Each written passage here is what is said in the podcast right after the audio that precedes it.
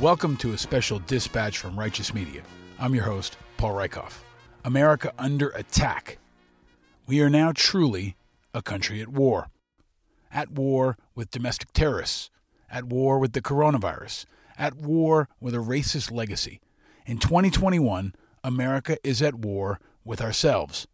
These dispatches will be a quick hit series of breaking news podcasts hosted by me that give you information and analysis you need to protect yourself and the people you care about.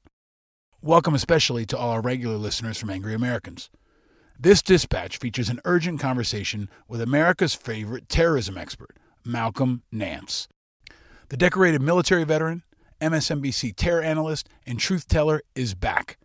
Malcolm has spent 36 years focused on terrorist strategy, tactics, and ideology, and previously joined us on episode 81 and episode 13 of Angry Americans. Go back and check them out if you've never heard them. In his last visit in October, Malcolm predicted exactly what we're seeing in the headlines today. He described the domestic threat that was looming, rising, and preparing to attack. Most folks didn't see it coming. Malcolm Nance did. Malcolm again joins me to break down what happened inside the U.S. Capitol on January 6th, what most of the media missed about the violent attack, and what could happen next. It's an expert breakdown from a combat veteran who also explains the big picture. What are we facing? Is this the beginning of an American insurgency? How violent will the next few weeks be across the country? Most of the American media is looking back. In this episode of the Dispatches, we're looking forward. The war is on, and America is a battlefield. This is your update. This is the dispatches. And now, our conversation with Malcolm Nance.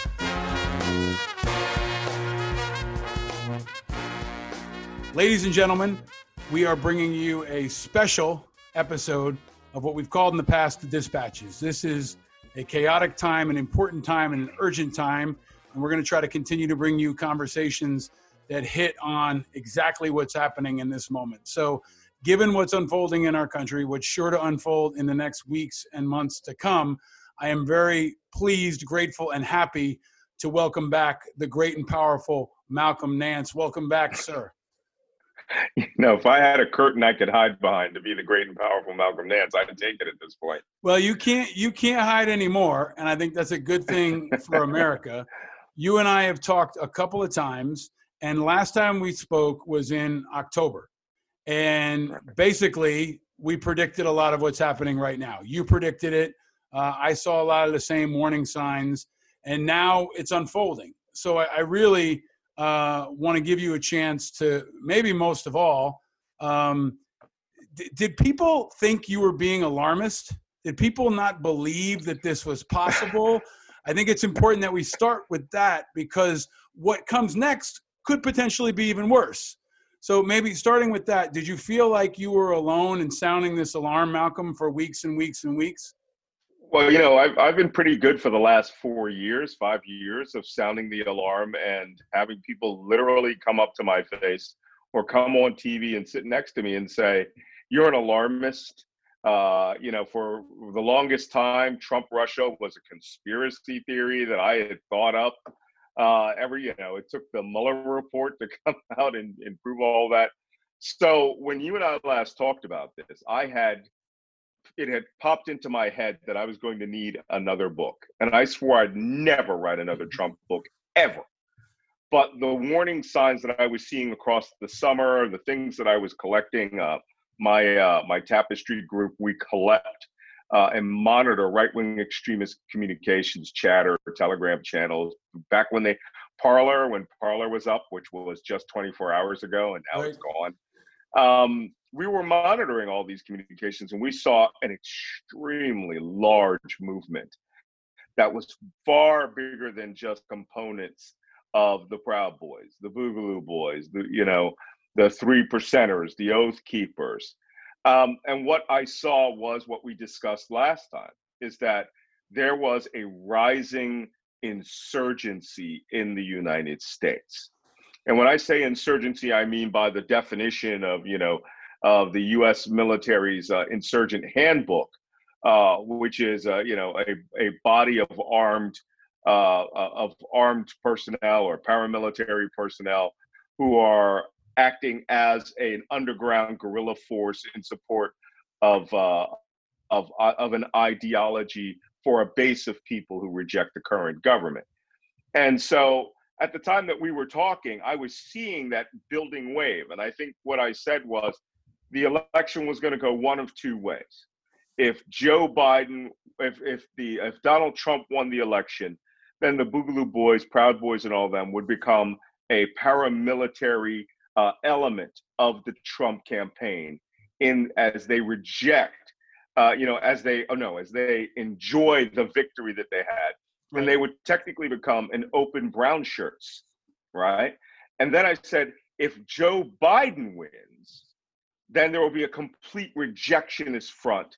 The election is stolen, and these people, with Donald Trump as their leader, as president in exile, will become an insurgency and they will go underground and that insurgency will have three components the the political insurgency which will be Donald Trump as president in exile all of his allies as being republicans in exile the legitimate winners of elections then the paramilitary insurgency which is the militia and all of that and then the terrorist insurgency which would be you know whatever group will then devolve into their version of the Irish Republican Army, right?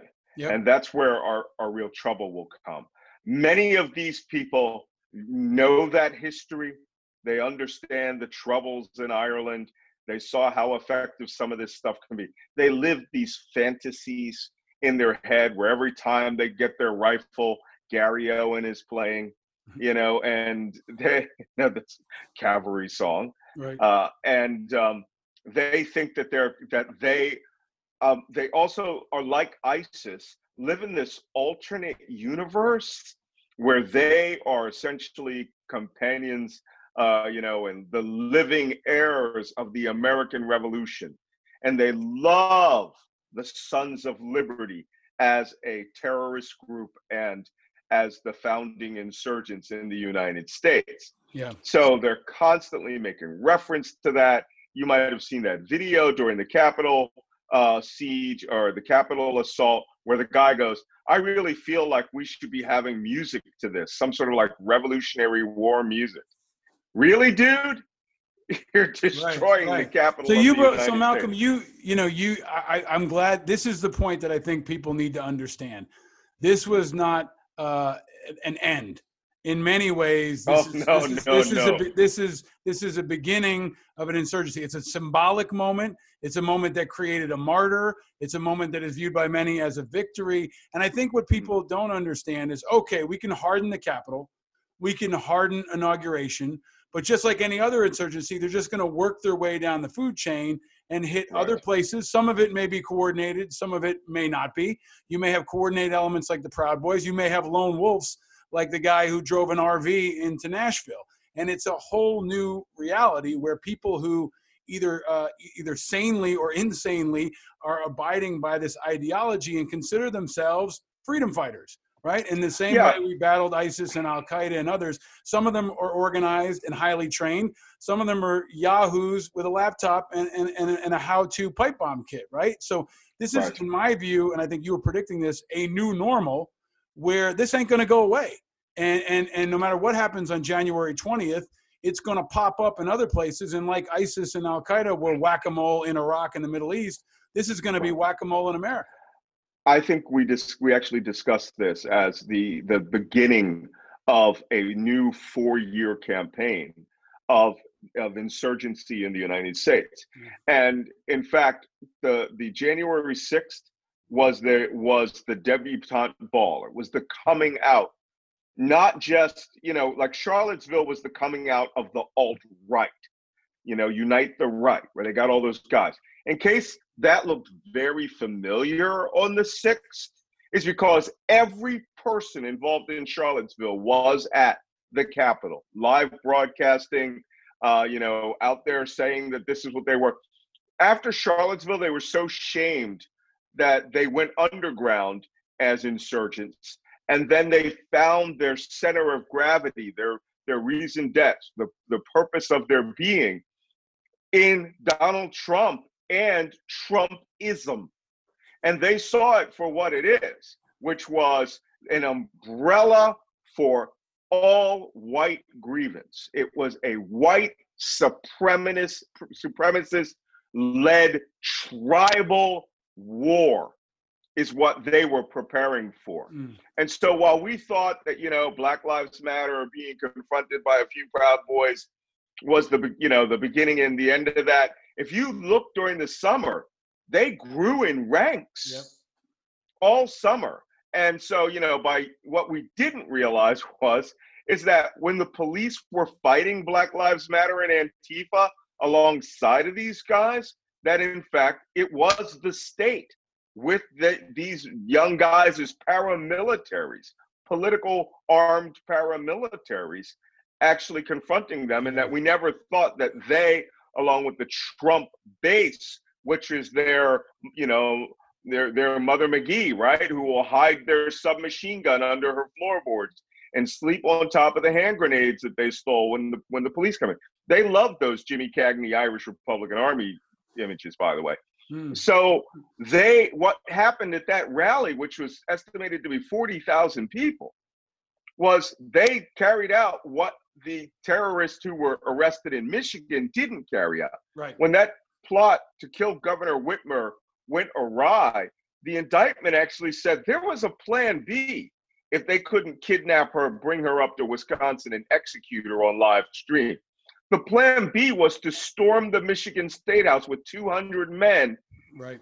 Get let the Republicans go out, let the cops go out, and then to try and execute all the Democrats in the building. Yeah. So that's that so that's plan B. So that's where that we are. October. Yeah. And and that's where we are now. This, you know, I think some folks think they think this was their Waterloo right? But it's more no. like they're, 9/11. It's their 9/11. It's it's a spectacular victory. They got as far as they could. They they they breached. You know, it's symbolically it's huge. In numbers, it's big. Image, but there's a part of this. That, that troubles me and I think is important too, Malcolm, as we think about this as a long fight. Matt Gallagher, the great writer and veteran, said something along the lines of mm-hmm. when he got to Iraq in 2007, they said all the stupid insurgents were already dead. Now comes the hard mm-hmm. part right? And I feel like this moment where you got this guy with the bear costume on and all these crazy looking people oh, yeah. Actually removes how normalized some of this thinking has become, right? They don't realize that there are people in suits, there are people in organizations, there are people all around you, and that will be the next phase that starts to to unfold, right? And now we know as we record this on Monday night, they are preparing for attacks on all 50 state houses. Uh, the Homeland Security Director, Chad Wolf, has now resigned, which creates even more tumult, right? More leadership turnover. So when you look across the next couple of weeks or even the next couple of days, what do you see and what are you watching for that maybe the country isn't fully comprehending right now, Malcolm? You know, for about 24 hours, I was convinced that we might have broken a part of their spirit with the with the FBI and local law enforcement going out and just arresting everybody right? And I started reading, you know, in these forums that they were in, like, oh, you know, they're they're coming after us. I can't afford to lose my job was one of them. And in fact, one of the videos that I thought was was rather poignant actually turned out not to be about a protester. It was about a guy who wouldn't wear a mask and got put on a no-fly list. And he was in the airport and he starts shouting, you know, they put me off. I'm on a no-fly list. And then he literally started crying when he said, they're calling me a terrorist. Well, you know what? That counter messaging might be more effective than anything. These people have to go to work, right? And some people do get their lives ruined. A lot of people are getting their lives ruined, by the way, because of what they did. And like one group of people said on an airplane, you're accountable for what you did. You shouldn't have done what you did. National shame needs to come down on them. And, and, and I think that, that As that happens, Malcolm, where, sorry, as that ha- happens though, those videos are also uh, kind of like a manifesto, right? Like they they they, they want to be the guy who gets thrown out of Walmart. They want to be the guy yeah, they, who's remembered for putting up the fight, right? So we're also celebrating shirts it's like a new. It's yeah, like the new beheading videos, right? They're snuff videos mm, that create mm, mm. glorification of these heinous acts and bad behavior, right? Look, these these guys don't want to be martyrs because they have to give up time off of their bass boat. Okay, these guys are living a fantasy. Look, ISIS when they started created this bizarre psychological trick in their head where they claimed they were living exactly like the immediate friends of the Prophet Muhammad in 632. They call themselves the companions of the Prophet. And they said, if we dress this way, we behave this way, we reduce Islam to Islam as it existed in 632 and lived as if the Prophet was sitting next to me advising me, right? Instantly, I, I saw this as what it was, which was a form of Islamic cultism. And in fact, the Prophet Muhammad had a group at that time, right, called the Khawarij, who are identical to ISIS. And he said, These people will pretend to be Muslims. They'll even pretend to love me, but someday they're going to leave Islam like an arrow leaves the bow. This group of vanilla ISIS, these white insurgents, as they view themselves, have been building to this crescendo. And the Capitol did not play out exactly as they wanted it, right? When that mob got in there, the building was going to be set on fire. There's just, you just can't have a mob. I mean, I'm from Philadelphia, so watch a Super Bowl victory party, right?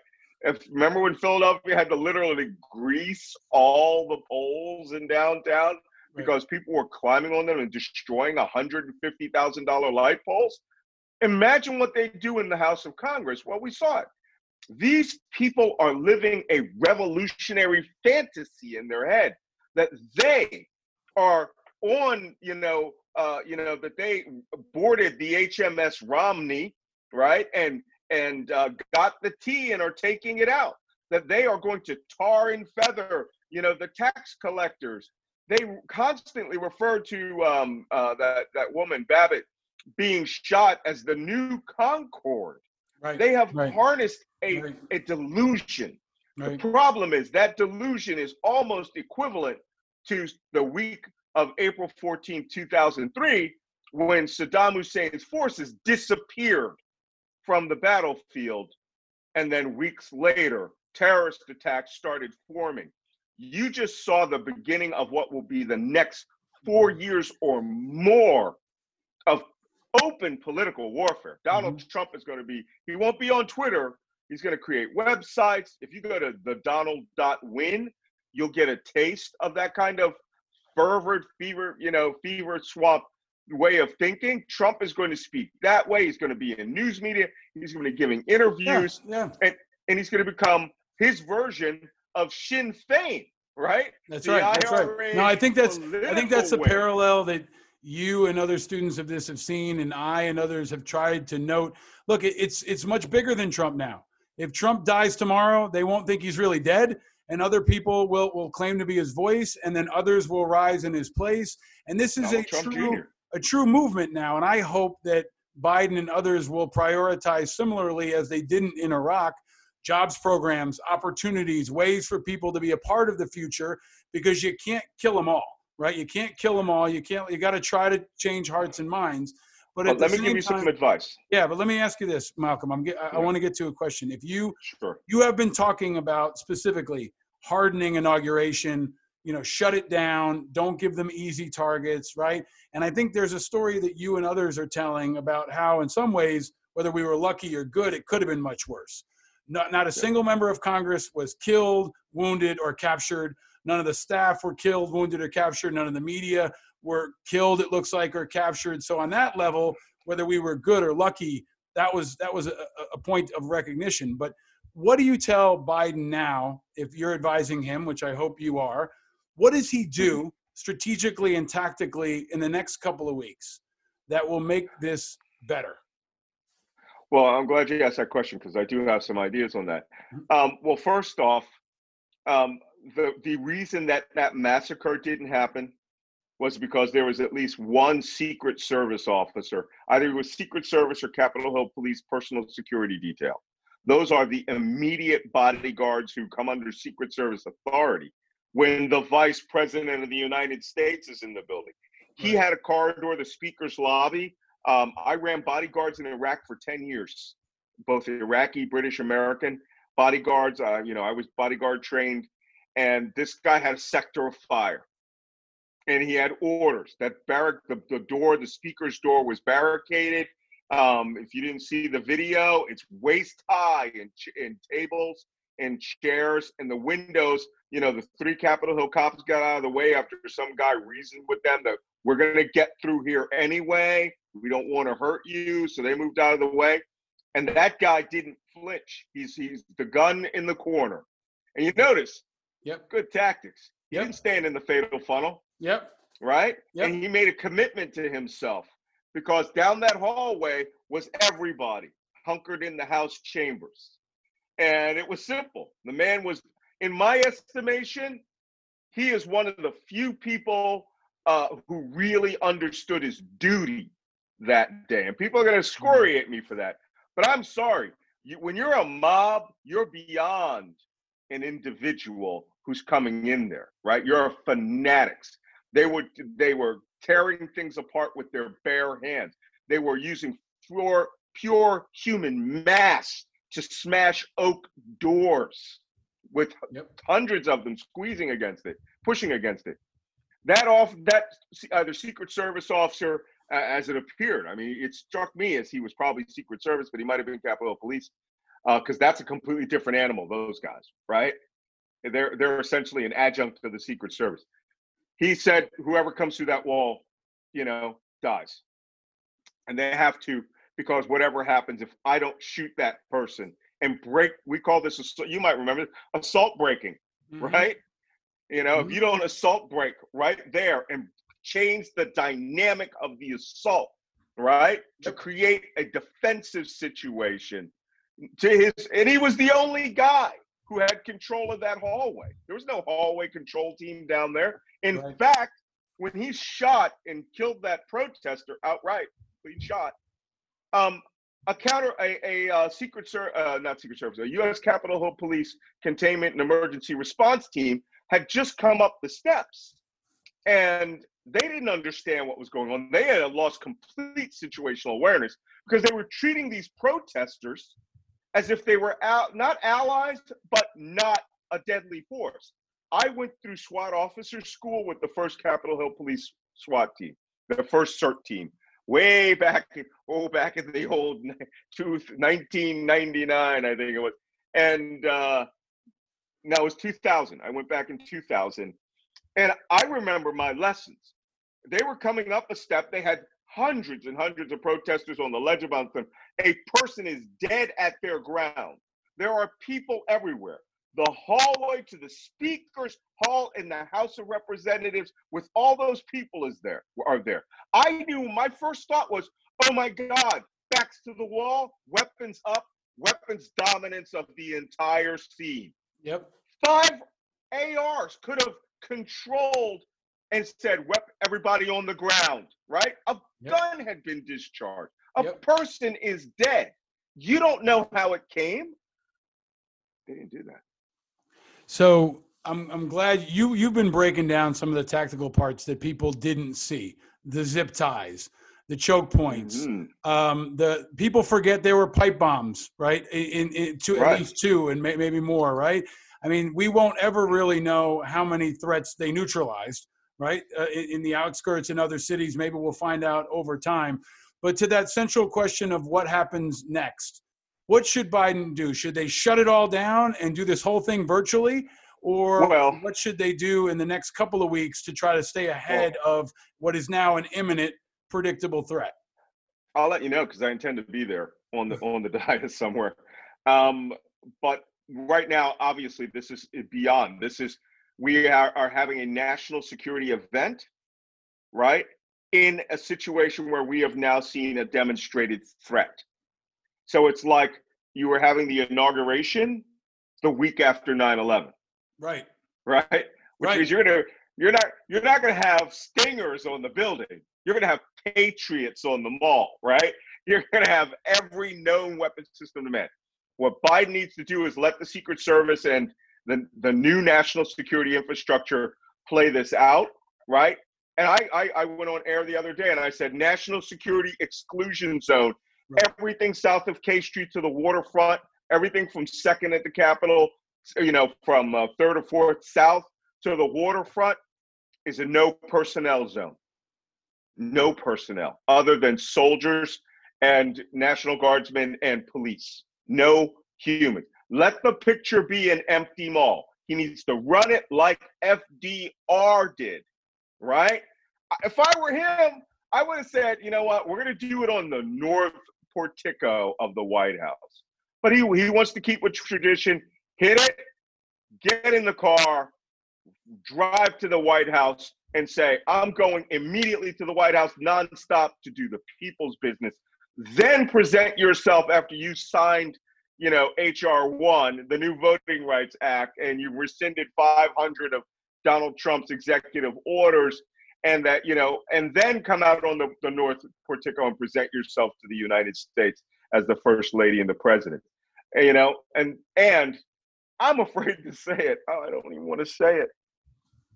He will have to take down those Texas barriers around the White House. He does have to establish a level of normalcy Mm. He can use the nine foot the nine foot see through barriers that are around the Capitol now. But Donald Trump created a bunker in there, and uh, as as uh, Stephen King said, the Fuhrer bunker. Right? We don't we don't need that. But I do think this is one thing that will happen that Merrick Garland will have to deal with. Mm-hmm. Donald uh, President Biden will have to deal with the rest of the nation sign a million coronavirus things on day one, all of government approach to killing coronavirus. Merrick Garland, on the other hand, needs to embrace the word terrorism. Right. And one of the things that I think that needs to happen very quickly is an amendment to the terrorism statute. Uh, do you know that there is no domestic terrorism laws in the United States? There are none. Hmm. You cannot be branded a domestic terrorist because all of America's present terrorism laws are oriented to international terrorism, which is why they don't charge you with terrorism. They charge you with exploding, exploding a weapon of mass destruction or carrying out weapons with the threat of violence. There's no way to brand you as a terrorism. I think that needs to be done in the next week or so, so in, Malcolm, in the next couple of weeks. If this is a new normal, right? If this is maybe the chapter after 9/11 and what happens next, and I think this could potentially be our real forever war, right? The ongoing war that may it could take a generation, it could take years, it could take, but but uh, if assume that it will be, it will take some probably a longer period years. of time than most Americans are ready for, right? If that's right. the case, and folks are listening and they say, "I'm not a cop." I'm not in government, I'm not on TV. What can the average person do? Right? In the same way we uh, looked at President Bush and said, What can you do after 9 11? He said, Go shopping. It, given your expertise, a lot of Americans look to you. What can the average American do in the next couple of weeks to help the situation and to help their country when, when they need it? Well, to use the word help here is very difficult because it's going to require uh, some of the opprobrium that we've been seeing. I have to tell you, uh, I, I embrace psychological operations. I've been, I was involved in a lot of psychological operations on a strategic scale. I wrote three books about how to break ISIS, uh, well, originally Al Qaeda, and ISIS by injecting what we call the weapon of doubt into their ideology. This one is much easier. First, you're going to have Merrick Garland and the Justice Department indicting people by the hundreds. And like I said, you need to embrace the word terrorism. So if the House does their duty and removes the word international from our terrorism statutes, people can be charged with terrorism. By the way, okay, here's an unpopular take. Uh, tell me I'm wrong. Uh, the action against the Capitol was not a terrorist attack. The action against the Capitol was out of control civil disobedience, civil disturbance. The guy with the Molotov cocktails and his intent was terrorism. The person who placed the two pipe bombs near the DNC and the RNC, that was an act of terrorism. However, they have plenty of opportunity now to earn the title terrorism. But the regular civilian, you don't have to stick to tight legal definitions the way I do. I only wrote a book called the Terrorist Recognition Handbook that's used by all federal law enforcement. What you can do is disdain and shame and literally call out the people who thought 57% of Republicans, uh, no, 47% approve of the attack on the Capitol. That's a plurality. 45% disapprove. You need to shame them and you need to remind them to recalibrate their patriotism. What they did was not patriotism, it was sedition. And sedition is treason minus the fact that you're working for a foreign power. Hmm. You were calling for the overthrow of the United States government. And rebel flags, tear them down. The Trump flag is going to be synonymous with the rebel flag here soon. All hmm. It's going to be framed in museums someday, along with the swastika and the rising sun. Mm. So I would make it clear to my neighbors. I have neighbors in, in upstate New York. They're all instantaneously started flying their still flying their Trump flags and putting up signs that say election fraud, stop election fraud. Republicans gave every one of them those signs. But you know what shames them now? I haven't been home, but I'm certain in a week I won't see those signs up there. I'll see half of them. Mm. We need to shame these people. We need to tell them what you, you supported was wrong. Wrong. That's not America. E pluribus unum, from many one. What you did was, I want to destroy America. No different than ISIS. Oh, they hate that. Vanilla ISIS is not a joke. They are, they are now essentially forming and self-radicalizing and radicalizing amongst their friends on the internet in order to destroy everything we hold dear. You you branded it vanilla isis. You called them y'all qaeda right? Uh, these other terms that kind of i think folks you know kind of laughed at at the time but now they're seeing it and understanding the similarities vanilla are, isis they really hate. are, are, are very strong but let me let me ask you this and, and then i got to let you go because you've probably slept less than almost anybody in america in the last week um, what level of violence in america for call it between now and the summer uh, I, we're all trying to prepare our families. We're trying to make smart decisions. We're trying to get the vaccine and do other things. But like the overall level of violence, should we prepare ourselves for a different level of violence or preparation for violence in our state capitals, in our supermarkets? I mean, how far does this go over the next couple of months in your projection? Because you've been kind of the Tony Romo of terrorism for the last couple of months here. You predicted it before it happens. What do you think the next, you know, six months look like in terms of actual violence, Malcolm? I think they're going to limit their violence to political protest violence, and that's the they're going to believe me. I, right after they hit the Capitol, I think within hour within an hour, I said I'm already receiving intelligence that they're they, they intend to start hitting safe uh, state houses. I said for the next 24 to 48 hours. Yep. And within five hours, three state houses were hit. The next day, another one where they were having the pro, you know, tearing down the uh, the governor's mansion in in in in, in Washington State. Look, if they feel that they can carry out these actions with impunity, they will keep stepping up. The thing about insurgencies, and we're at, we're at stage one insurgency, phase one insurgency, Mao Zedong's insurgency, where you you actually start politically degrading the current government by removing its legitimacy, right? And I want to keep it at phase one insurgency, which is that step where terrorist cells are planning, but they're still subject to counterterrorism or, or anti terrorism measures. And on occasion, you may have a shot taken.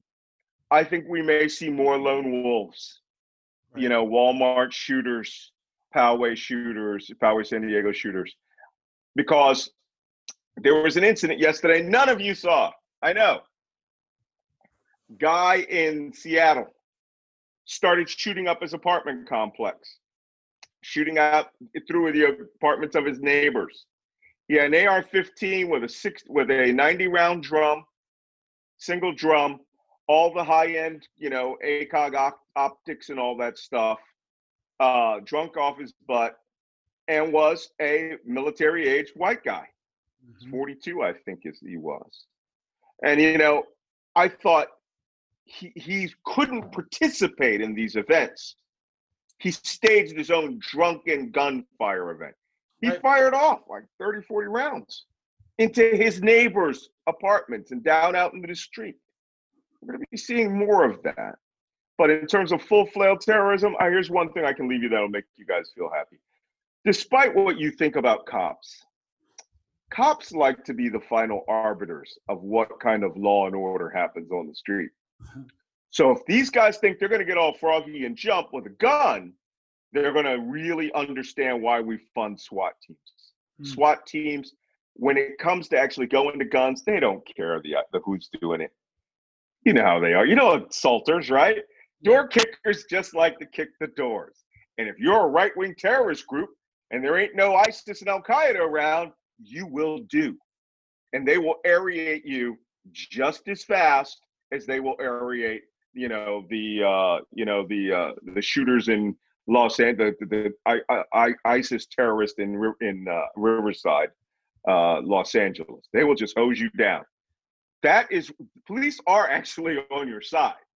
All right, the guys who ain't are going to find out very quickly they can be just as just as rapidly arrested by the feds as any other yokel. So don't worry too much about these guys, you know, ruining your night with gunfire. Well, we're grateful to have you on the watch. I hope that anyone listening follows you on, on social media.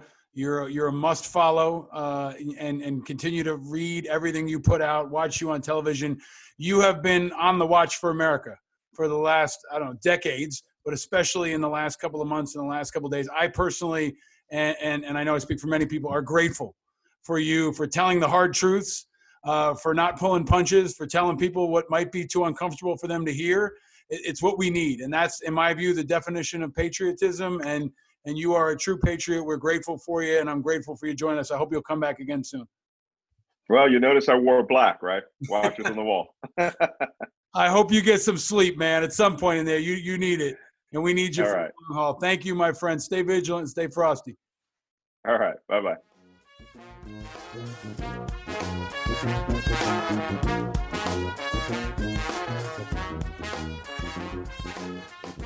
My deepest thanks to Malcolm Nance and to you for listening. We're going to continue to bring these dispatches to you as often as I can as news continues to unfold. And look for new episodes of Angry Americans every Thursday. If you're not already a subscriber, go ahead and subscribe to the dispatches too. You can find it anywhere you get your podcasts Spotify, Apple Podcasts, or you can go to thedispatches.us. That's thedispatches.us. And if you like this dispatch, be sure to give it five stars and share it with your friends. Special thanks to our incredible creative director, Chris Rosenthal, and to the entire Righteous team, and to Hypnotic Brass Ensemble for the music. The Dispatches is powered by Righteous Media. And until the next time, wherever you are, stay vigilant and stay frosty.